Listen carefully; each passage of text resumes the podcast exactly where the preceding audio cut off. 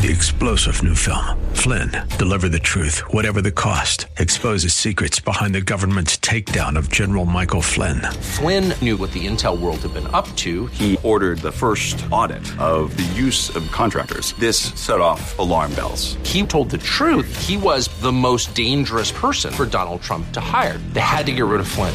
Flynn, deliver the truth, whatever the cost. Available now. Watch it today. Go to salemnow.com. Salemnow.com.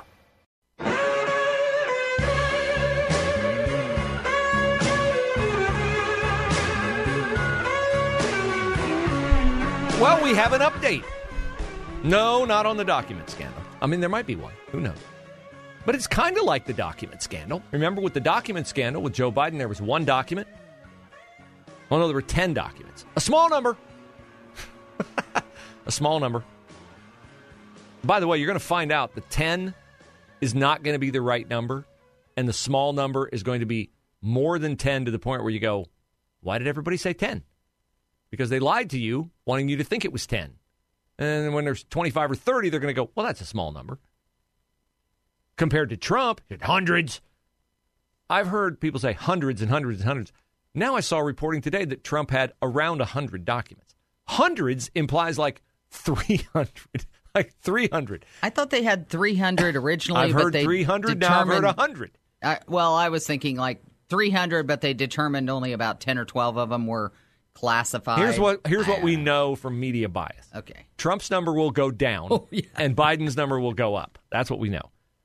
So, in that same vein, an update, not on the document scandal, but as I said, it's kind of like the document scandal. Remember in Fairfax, Virginia, the hoity toity Thomas Jefferson High School, where the woke principal was keeping mostly Asian students from finding out that they had scored super high on the National Merit Scholar test because the superintendent didn't think it would be equitable if a bunch of Asian students got scholarships for being smart, which is the way it's worked since the beginning of scholarship time, okay?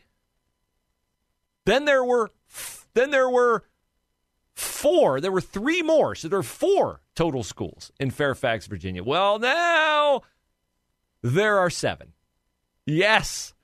The more Attorney General uh, Miyares of Virginia looks into this, the more Fairfax County schools they find were doing this same thing. It's now 25% of the 28 Fairfax County high schools in Virginia were keeping kids from knowing, hey, I, I, I really did well on that National Merit Scholar test. And I would have been eligible for a scholarship if only they had told me or told the colleges that I, there's a key word in the title of that program, merited the scholarship. It's not the National Equity Scholarship Program, it's the National Merit Scholarship Program. How do those people sleep at night? Mm, Seriously. They sleep very well Oh, because they're gosh. making the world a better place. That's what they think.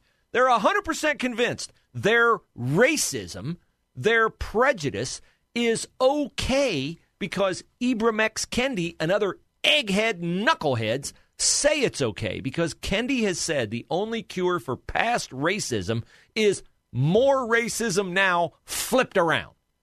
That's the whole thrust of his anti racism nonsense. So, you have to take the PSAT to qualify for a National Merit Scholar Award. And these scholarships can be worth thousands of dollars. There's also corporate sponsored and college sponsored merit scholarship awards and other special scholarships. So these go on and on and on and on because guess what? It's hard to score high on these tests. The school my kids go to, which is a high achieving academic school, I think they had four or five kids last year qualify for this. You really have to do well. And if you do well, you should be commended for doing well. You should get the scholarship you have coming to you, except in Fairfax, Virginia. If you weren't of an ethnicity or a background that they were happy about you scoring well, well, then they just happen to lose the results of your test. Uh, here is a quote from Governor Glenn Youngkin, who I'm going to guess he's going to prioritize this in Virginia because you remember how Glenn Youngkin became governor of Virginia?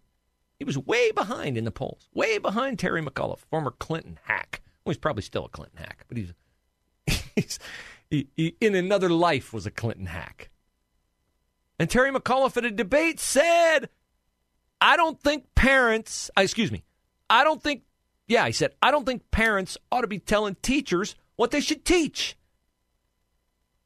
Ooh, that did not land well in Virginia. And all of a sudden, Glenn Youngkin got a lot of votes from a lot of people who said, no, I think I ought to have input in what my kids are being taught. Because I don't want them taught CRT. And I don't want them taught social emotional learning. I don't want them taught transgender ideology. And Glenn Youngkin won the governorship in a state where a year earlier, a year earlier, Joe Biden had won Virginia by double figures over Donald Trump. Such was the power of parents prioritizing their kids' education. Here's Glenn Youngkin's quote over the weekend. He says having the scholarships denied these students impacts their ability to apply for college, for scholarships, and in this idea of a golden ticket, as it is called, that was withheld from them. And it seems to have been withheld from them for the purpose of not wanting to make people feel bad who didn't achieve it. Yes, this is a national phenomenon. Remember the Bronx, New York elementary school principal who made tickets to Cirque du Soleil available if you got a certain grade, and then heaven forbid she held a an awards ceremony and read the names out loud of kids who won, and they're trying to get her fired for making kids what feel bad that they didn't measure up. To continue Glenn Youngkin's quote, all of a sudden we see it spreading around to the rest of Fairfax County. Yeah, all of a sudden, exactly right. He says the reality is we have a superintendent in Fairfax schools, and that would be the person who's over all the schools, superintendent of all the schools, who has explicitly stated that her top objective is equal outcomes for all students. In other words, socialism, communism, Marxism. That's what that is. Equal outcomes for all students, not equal opportunity, which, oh, coincidentally, was what Martin Luther King's I Have a Dream speech was all about equal opportunity. That people would be looked at by the content of their character, not by the color of their skin. What's the superintendent in Fairfax, Virginia doing? Oh, Asian? Another Asian? Oh, come on. Let's give that to a black kid. Now let's give that to a Hispanic kid.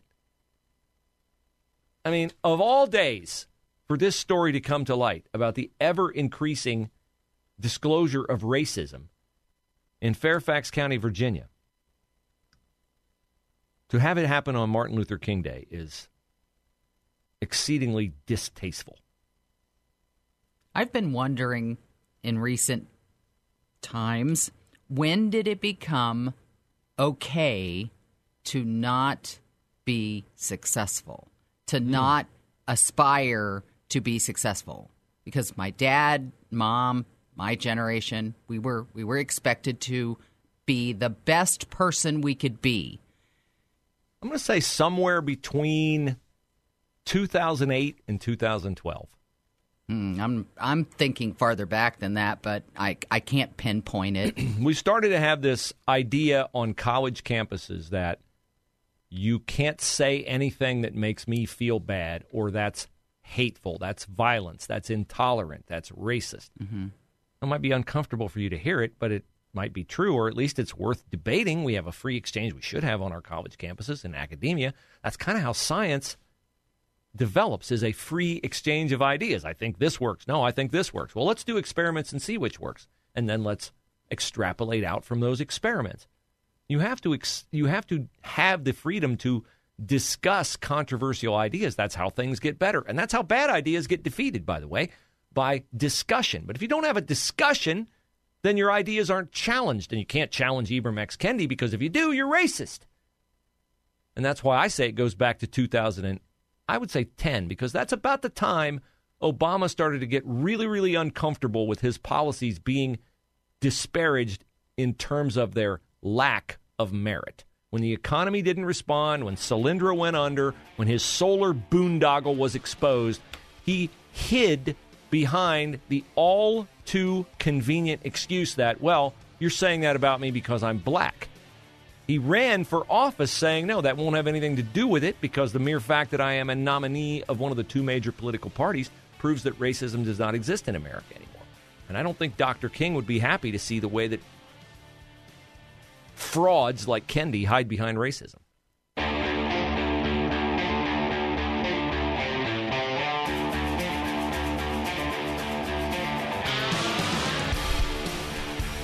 Uh, the great civil rights leader, Dr. Martin Luther King, honored today on Martin Luther King Day, would be uh, in excess of 90 years old had he not been assassinated at the age of 39 uh, in the late 1960s. And I believe he would be, unless he had some evolving uh, ideology, I believe he would be uh, very disturbed by some of the things that are being proposed by people who have platforms that he made possible. Uh, he organized marches, uh, nonviolent marches. Uh, he did a lot uh, to further uh, the words in his I Have a Dream speech that people should be looked at for the content of their character, not by the color of their skin. But we have regressed in that department, and it's very obvious we have regressed in that department by a law that was proposed on January the 9th by Sheila Jackson Lee. Now, Sheila Jackson Lee is a black congresswoman from the state of Texas. And she has introduced for the second time uh, something that she calls the Leading Against White Supremacy Act. Now, uh, in terms of name only, I'm against white supremacy think any thinking, sane, rational person is definitely against white supremacy. It's how white supremacy is defined in her bill where things get more than a little dicey. Uh, she is the only sponsor of this bill, which is heartening because I would like to think that the other 434 members of the House of Representatives realize what a stupid, racist bill this is. Although the last time she introduced it, a year ago, it had uh, eight Democratic sponsors. The bill would amend Title 18 of the United States Code to expand the scope of hate crimes to prevent and prosecute white supremacy inspired hate crimes and conspiracy to commit white supremacy inspired hate crimes. Okay, still, I'm okay with it. I'm on board. Tell me, Sheila Jackson Lee, the details of your bill. Uh, her bill would hold you accountable legally, throw you in jail, uh, if one person or two or more people were involved in the planning, preparation, development, or, perpet- or, or perpetuation of a white supremacy inspired hate crime. Okay, I'm still okay. This is where I depart, and where anyone with a logical thinking mind departs. The bill also says that if a person publishes materials advancing white supremacy, white supremacist ideology, or get this last caveat antagonism based on replacement theory. Hmm, don't you dare criticize illegal immigration. Antagonism based on replacement theory. Or hate speech that vilifies or is otherwise directed against any non white person or group. You cannot vilify any non white person or group. So if CJ Stroud gets criticized in the aftermath of a second straight loss to Michigan and the nut jobs come out, saying, ah, you're a choker, you're a loser, you can't beat Michigan, you won't go down in history as one of the greatest Ohio State quarterbacks. And all that kind of stuff was said because people are unhinged when Ohio State loses to Michigan in football. By the letter of this bill, if they wanted to, and do you want to have, if they wanted to, be all that's separating you from being locked up? I don't. Under this bill, the Department of Justice has the authority to enforce, monitor, and report on anything you post on social media if it vilifies or otherwise criticizes any non white person or group. The oddity of this is you can't post about replacement theory. Replacement theory is the idea that all the illegal immigrants coming across the border will be so thankful for all the freebies of government programs. And they're getting to stay in hotels and they're being fed and they're being flown to what city do you want to go to? Oh, New York. Okay. Chicago. Okay. That if they're thankful for that and they would happen to express their gratitude by becoming citizens and voting for the people who make those programs possible, and the people who make those programs possible are decidedly Democrats, that the immigrants would be replacing, which is to say, outnumbering those in the electorate who are predisposed to vote against people who continue to make handouts a normal expenditure covered by hardworking Americans' tax dollars. This replacement theory was openly tr- openly celebrated by the Democratic Party after Obama's win in 2008. They had numerous Democratic politicians and commentators go on TV and say, "Ah, look at this. Look at this coalition we put together. We got working class Americans, which they've since lost. We've got blacks, we've got Hispanics, and we got all these people coming across into our country and they're Republicans will never win another presidential election. You remember hearing that? Democrats said it openly. Now, if you refer to their words and say, ah, I'm not so crazy about that replacement theory idea, now they're trying to criminalize it, as evidenced by this stupid piece of legislation from Sheila Jackson Lee. Would I be allowed to go on social media? Would anybody be allowed to go on social media and point out that Patrisse Cullors has multiple multi million dollar luxury homes in LA as one of the top grifters at Black Lives Matter? Would you be allowed to do a financial expose on Black Lives Matter? Or would that be considered hate speech that vilifies or other, otherwise directed against any non white person or group? Sure sounds to me like it could fall into that category. Now, what would be the right way to deal with this piece of legislation? I think the right way to deal with this piece of legislation is Kevin McCarthy ought to bring it up on the floor of the House and vote on it. Because I would like to see how many Democrats would vote for that. Imagine their dilemma. If you vote against it, you are failing the intersectionality test, right? You would lose your woke bona fides. And if you voted for it, there are a lot of U.S. citizens who have become U.S. citizens in the legal way who would look at that and think, you must be a lunatic to vote for a bill like that. So I hope uh, Speaker McCarthy takes Sheila Jackson Lee up on this. Let her get up there and argue the merits of this bill because she will look like the buffoon that she is. It's a good thing I said that before this bill became law, or I would be in the crosshairs of Sheila Jackson Lee. oh, hour number two, Bruce Hooley Show continues next.